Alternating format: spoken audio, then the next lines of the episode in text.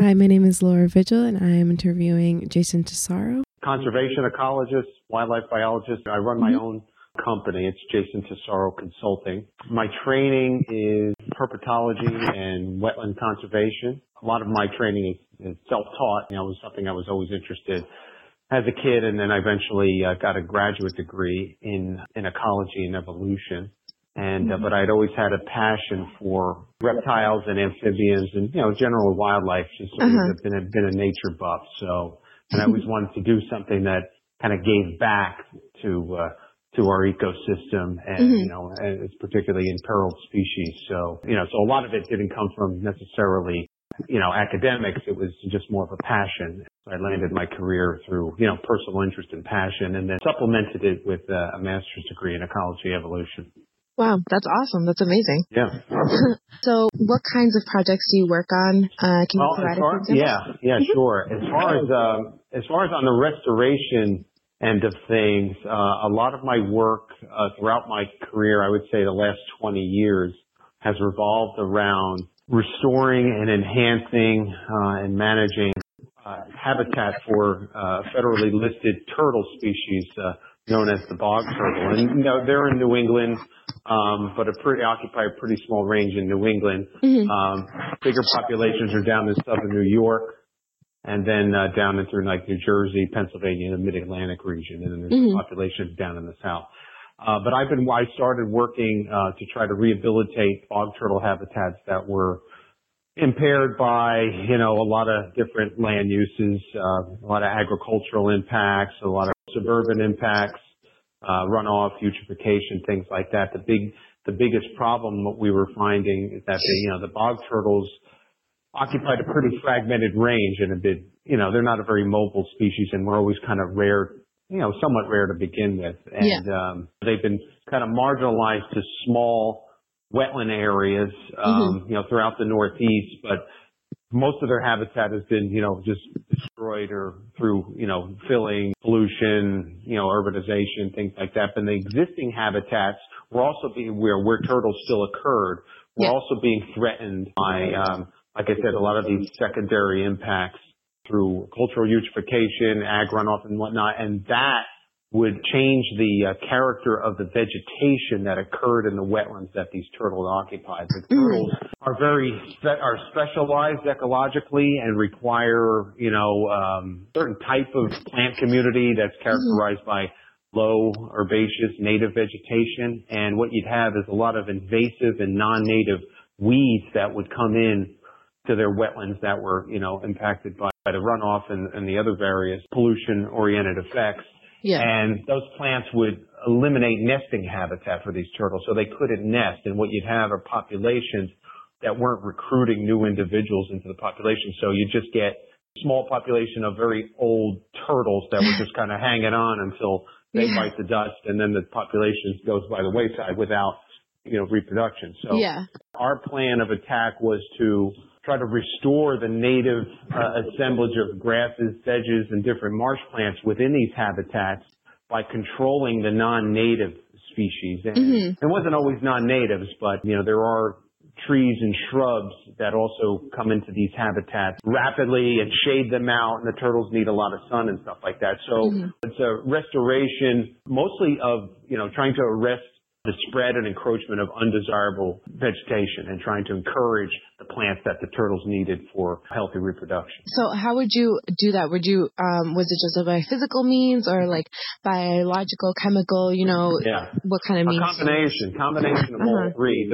There's, there's basic, you know, go in there with a chainsaw, cut things down, or when the sites are frozen over, you can go in with big machines and just kind of mow everything down. Mm-hmm worked really well. But the the problem is uh, the regrowth of of vegetation, and there's been spot treatments of herbicides, um, you know, in the, in the canon of things to use to address unwanted plants. Um, mm-hmm. You know, but there's a lot of sensitivity to these habitats. They're ecologically safe, wetland, you know, regulated uh, herbicides. At the at the end of the day, it's still poison, and so yeah. you know, we try to we try to limit the amount of herbicides that we use. And so one thing that I pioneer um, is uh, is the use of uh, prescribed grazing. Um, we mm-hmm. found that a lot of bog turtle habitats, some of the better uh, populations occurred in habitats that were on active dairy and beef farms, sometimes horses, uh, yeah. and and where the where the livestock were out there grazing in the habitat and just you know the farmers just they had wetland on their land and you know they fenced it and you know animals uh, seasonally went in there and munched on the vegetation well we found out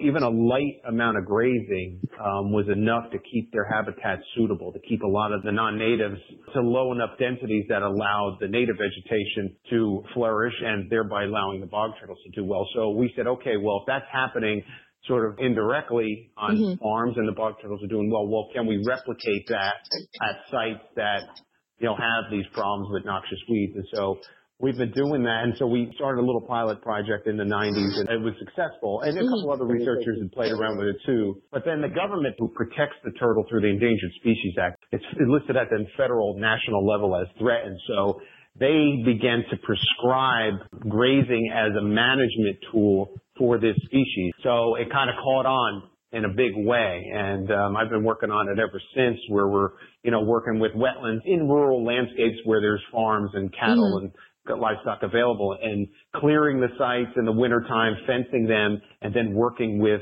um, a very modest amount of cattle and other livestock to just, you know, keep these habitats maintained, um, keep the non-native veg out. And what you find out, find is that the, the, the vegetation that the bog turtles re- require or like, they respond really well. Their, their growth is promoted or encouraged. What kinds of expertise does it take to accomplish a successful restoration project?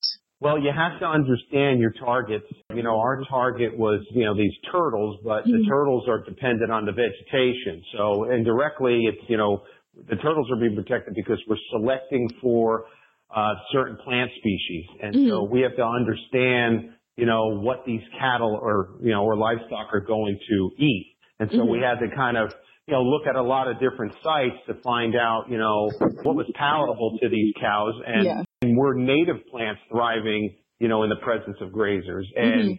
essentially it's a, a group of species called sedges. Sedges are the dominant uh, type of, it's a graminoid, so it's related to the grass, Mhm. the dominant type of herbaceous plant that form like a mat in, in these bog turtle habitats. There are sedge, you know, 90% of the vegetation is, is sedges. And then there's other, you know, tiny small shrubs and other flowering plants and forbs and things like that. For the most part, it's all about sedges. And so we know that sedges and grasses are encouraged by grazing. If you graze the sedge and grass, it's like, you know, why do you mow your lawn? You know, the roots get thicker. And so it just becomes a more robust kind of plant. So so those are our targets, and that's what we want to encourage. So we Mhm. found out that the, the grazing works good for the grasses, but then we looked at other sites where it was problematic, and we had these non-natives, and we found Mhm. that the cows were eating. The oh, non-natives. yeah, the non-natives, the uh, Phragmites, purple loosestrife, Reed canary grass, and Mm-hmm. uh, doing a really good job. So, but we did some pilot studies before Yeah. we sort of launched this, and then that was key to get that data, and that was in like the, uh,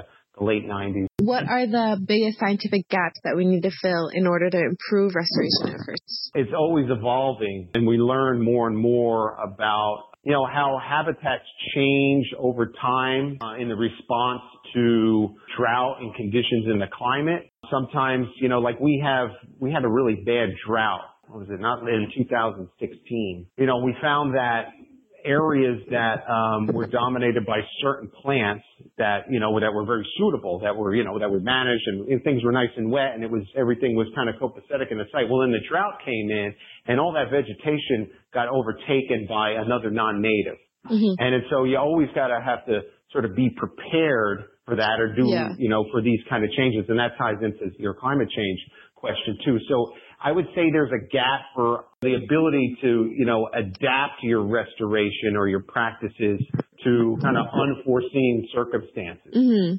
And kind of like Um, plan for the future in a way. Yeah, like still yeah. do the best that you can, really, because you can never really plan. No. like what's gonna No, but, happen. it, but it, Mhm. exactly, and and you know, and there's there's you know, because these systems they're not static, Mhm. and you know, so you know, you always got to understand that there's going to be some ecological changes. You know, a big, you know, being that I work in wetlands, Mhm. uh, another big uh, factor uh, to that, you know, that's a real force to reckon with is um, is beaver. Now, beavers, you know, are very very common, especially in New England and everywhere. You know, they can literally come in overnight and they can undo your whole project that you spent years at by like you know, I mean, not in a day, but if you Yeah. don't keep keep on top of it, you know, beavers can flood everything out. You lose your turtles, you lose all the plants you helped to establish.